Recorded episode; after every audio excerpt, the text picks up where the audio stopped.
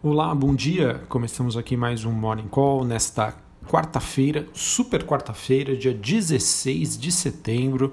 Sou Felipe Vilegas, estrategista da Genial Investimentos. Bom, a noite foi de poucas novidades para o cenário global é, e até o momento temos um movimento positivo que está dominando aí a dinâmica desta quarta-feira. Destaque fica por conta então da agenda do dia é, sobre a reunião do FONC, Comitê de Política Monetária nos Estados Unidos, e com possíveis sinalizações importantes aí para a política monetária, não somente nos Estados Unidos, mas aqui também no Brasil. A gente tem o Copom, Comitê de Política Monetária, que decide sobre a taxa Selic. Uh, já falando então sobre a agenda, hoje, né, as, nos Estados Unidos, nós temos às 3 horas da tarde, esse evento principal, decisão do FONC, Comitê de Política Monetária, e antes, às 9 e meia da manhã, nós temos dados sobre vendas no varejo. Aqui no Brasil, daqui a pouco a gente tem às 8 horas dados de inflação, calculada pela FGV, e às 6 da tarde, não sei se é bem às 6 da tarde, mas é depois das 18 horas, tá? Entre 18 e 18 e 20, o Copom divulga aí a sua é, meta para a Selic para os próximos 12 meses. Já já eu falo um pouquinho mais sobre Copom e sobre Selic. Selic não, né? Sobre Copom e sobre FONC. Bom, falando sobre as movimentações de hoje, nós temos então bolsas europeias e S&P futuro subindo, enquanto o índice dólar tem a sua quarta baixa consecutiva. Essa essa aqui deve ser a sequência mais longa de perdas do dólar index é, nos últimos 30 dias. Investidores aguardando a decisão lá do FONC nos Estados Unidos. O S&P 500 que tem a sua terceira sessão de alta nessa terça-feira, é, com ímpeto das ações de tecnologia que ajudam a compensar uma queda do setor financeiro. Também quero destacar aqui a movimentação da DAX, que é a bolsa de Frankfurt, na Alemanha, ela que conseguiu romper uma média móvel de 200 períodos. E se a gente levar em consideração que a DAX é uma das melhores proxies de crescimento global, em função da sua composição de índice com ações industriais, cíclicas, exportadoras. Então temos aí uma, digamos, digamos uma tendência, uma dinâmica mais positiva para a recuperação das economias depois da, da, do ápice né, da Covid-19. Em relação às commodities, a gente tem o petróleo subindo pelo segundo dia consecutivo, é, com o WTI, contrato negociado em Nova York, voltando para a faixa dos 39 dólares o barril e com o dólar mais fraco. Metais avançam na, na Bolsa de Londres. É, e falando especificamente sobre o petróleo, ontem ele teve uma alta após uma queda surpreendente dos estoques nos Estados Unidos, os estoques de dados API. Os estoques oficiais saem nessa quarta-feira. É, o minério de ferro cai pelo segundo dia consecutivo, com a redução do congestionamento portuário na China, que, portanto, deve elevar os níveis de estoques. A gente também tem informações de que as exportações de minério de ferro no Brasil aumentam com a abertura pós-pandemia, ou seja, né, com o aumento de oferta de minério de ferro no mundo. Se a demanda continua constante, os preços buscam aí essa correção, esse ponto de equilíbrio. Beleza? Bom, falando sobre a decisão do Fed, o Fed que deve manter, né, o Fed, Banco Central Americano, FONC, Comitê, Comitê de Política Monetária nos Estados Unidos, ele que deve manter uma postura dovish, ou seja, de juros mais baixos, é, após então adotar uma abordagem aí, digamos, mais relaxada sobre a inflação no mês passado. Foi como eu venho dizendo para vocês, é, o Fed ele vai ser reativo à inflação e não proativo. Ele não, não vai fazer nada contra para impedir o crescimento da inflação. Crescimento não, né? Para o surgimento da inflação. Ele vai esperar isso acontecer e a partir do que de um cenário em que nós temos uma inflação, ele aí vai começar a tomar suas decisões. Tá? É, esse pensamento, né, essa postura reforça então o sentimento em face dos riscos que vão né, desde as eleições presidenciais nos Estados Unidos e também uma perspectiva de um Brexit sem acordo, além claro da disputa Estados Unidos e China que a ameaça aí a ressurgência e a ameaça de ressurgência da pandemia. Tá? Vejam que são outros eventos em que o mercado deve monitorar. Uh, nós temos também a perspectiva de uma vacina que sustenta o bom humor dos investidores. Uh, a gente teve recentemente o presidente Trump dizendo que uma vacina contra o coronavírus poderia estar pronta em quatro semanas. Separadamente, né, a gente tem o principal cientista de biossegurança da China, é, ele que disse que um imunizador pode ser acessível para uso público já em novembro ou dezembro. Tá? Então são essas metas aí que a gente observa que até o final do ano a gente já deva ter algum artifício, algum medicamento, algum tratamento eficiente para imunização contra o coronavírus. Bom, é, queria falar com, com vocês aqui sobre uma pesquisa mensal que é feita pelo Bank of America é, sobre a posição técnica do mercado, ou seja, onde o mercado global está posicionando, acreditando. Tá? E a gente observa que o mercado continua ainda alocado em tecnologia, porém segue ainda com medo da pandemia e começa uma rotação aí para ativos mais cíclicos. Tá? Olha que bacana essa visão. Então o que nós temos né, é uma diminuição do, é, de ações de crescimento. Né? Ele ainda permanece em tecnologia, mas diminui a sua exposição.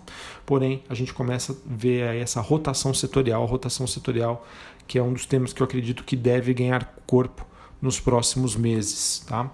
É, os principais, é, o que, que o mercado mais teme hoje? Tá? O mercado mais teme hoje é uma segunda onda da Covid-19, é, que eu particularmente acredito que ela não deva acontecer. Posso estar errado? Sim, posso estar errado, mas eu acredito que ela não deva acontecer pela aproximação de uma vacina, pela, pelos avanços é, da medicina, em relação aos tratamentos e pelo que a gente chama aí de imunidade de rebanho. Tá? Segundo tema que mais preocupa o mercado e que apareceu, não, não era citado nos meses anteriores e que agora surgiu com força total, é uma bolha aí no setor de tecnologia. Tá? Vejo que acaba sendo um, um certo ponto de contraponto. Opa, falei, falei ponto demais, mas acaba sendo um contraponto, porque ao mesmo tempo que o mercado continua posicionado em tecnologia, o mesmo está temendo aí uma bolha. Nós temos no terceiro lugar as eleições nos Estados Unidos e depois guerra comercial entre Estados Unidos e China, tá? Então, segunda onda da Covid, bolha de tecnologia, eleições nos Estados Unidos e trade war, guerra comercial, tá? Esses são os principais medos do mercado hoje. Então, como eu já disse, né, particularmente não vejo é, a pandemia como o maior risco. Tá? Eu, eu, eu acho que o cenário fiscal, as eleições dos Estados Unidos, eu acho que esses são eventos aí que, na minha opinião, é, têm maior chance né, de causar aí, é, mudanças, realizações, movimentos de queda no mercado. Como eu já disse anteriormente, né, a rotação é, para ativos mais cíclicos, na minha opinião, faz sentido. Eu acho que quem tem paciência, visão mais de longo prazo, ao barganhar boas empresas, a gente consegue aí boas oportunidades. Uh, a gente teve uma, uma nota aí da Bloomberg dizendo que o JP Morgan espera que cerca de 200 bilhões de dólares podem sair das bolsas neste trimestre com rebalanceamento aí de portfólios. Tá? Então vejam que isso muita coisa pode mudar aí nos próximos meses, tá bom?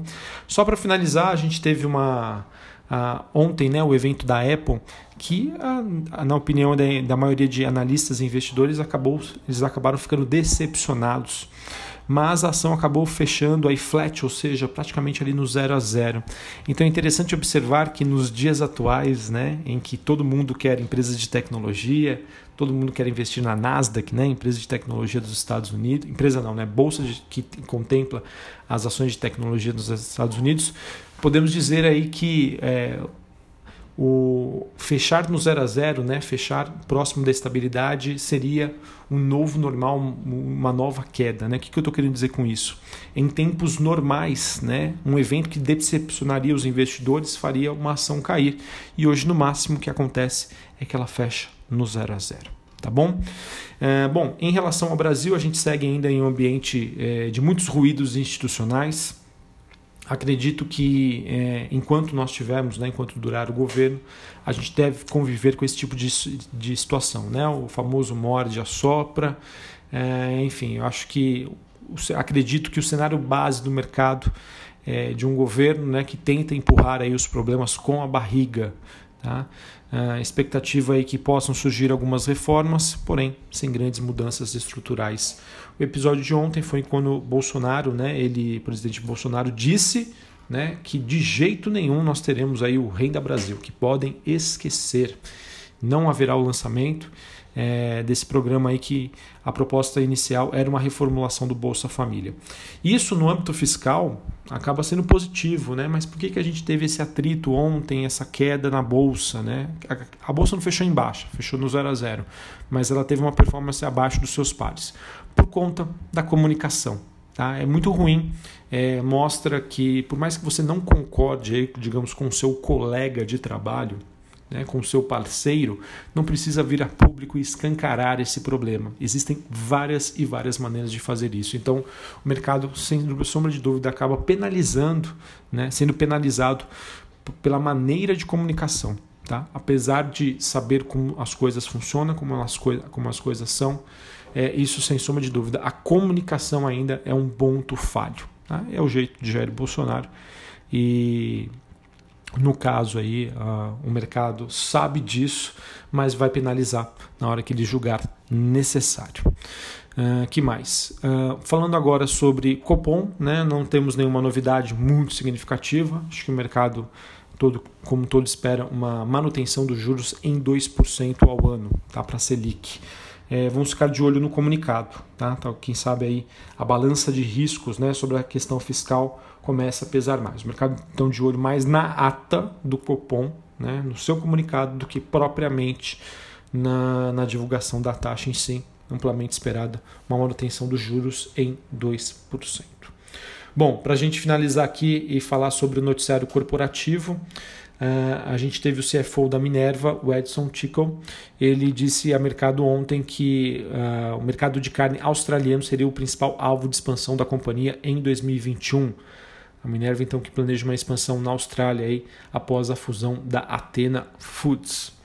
Uh, tivemos também a Clabin aprovando em uma assembleia realizada ontem. Uh, na verdade, né, em uma, ela aprovou uma reunião realizada ontem a convocação para uma Assembleia Geral Extraordinária para deliberação sobre a incorporação da Sogemar e também para votar sobre o fim de royalties uh, da companhia que mais? É, nós tivemos a é, Log Comercial Properties aprovando ontem a venda da participação minoritária de cinco ativos da companhia para o fundo imobiliário do Banco Inter. O objetivo é, da transação é dar continuidade à estratégia da companhia na reciclagem do seu portfólio. A Plano e Plano, empresa do setor de construção civil, fixou seu preço por ação no IPO em R$ 9,40 preço que foi fixado abaixo da faixa indicativa que ficava entre 11,75 e 15,25, segundo dados do prospecto da oferta. Que mais? Tivemos a Raia Brasil aprovando ontem desdobramento de ações de 1 para 5, aprovação que foi decidida em AGE realizada nesta terça-feira, de acordo com o comunicado da Raia Brasil. O objetivo disso é tornar a sua ação mais acessível a pequenos investidores. Não muda nada em termos de fundamento, tende a aumentar a liquidez e a acessibilidade. Beleza? Bom, uh, acho que era isso que eu tinha para falar para vocês nesta quarta-feira. É um mercado que segue esperando aí a ata do Fed, segue de olho também nas eleições americanas, mas a gente sabe, como já disse no Morning Call de ontem, no médio prazo o mercado será guiado pelo cenário de inflação e política monetária, tá bom? Claro, risco de crise institucional, resultado das eleições americanas, trade war, tudo isso pode mexer com o mercado. Mas o que realmente vai ser um catalisador para uma possível mudança na tendência é o cenário de inflação e política monetária nos Estados Unidos. Um abraço, até a próxima, valeu e uma boa super quarta-feira para vocês.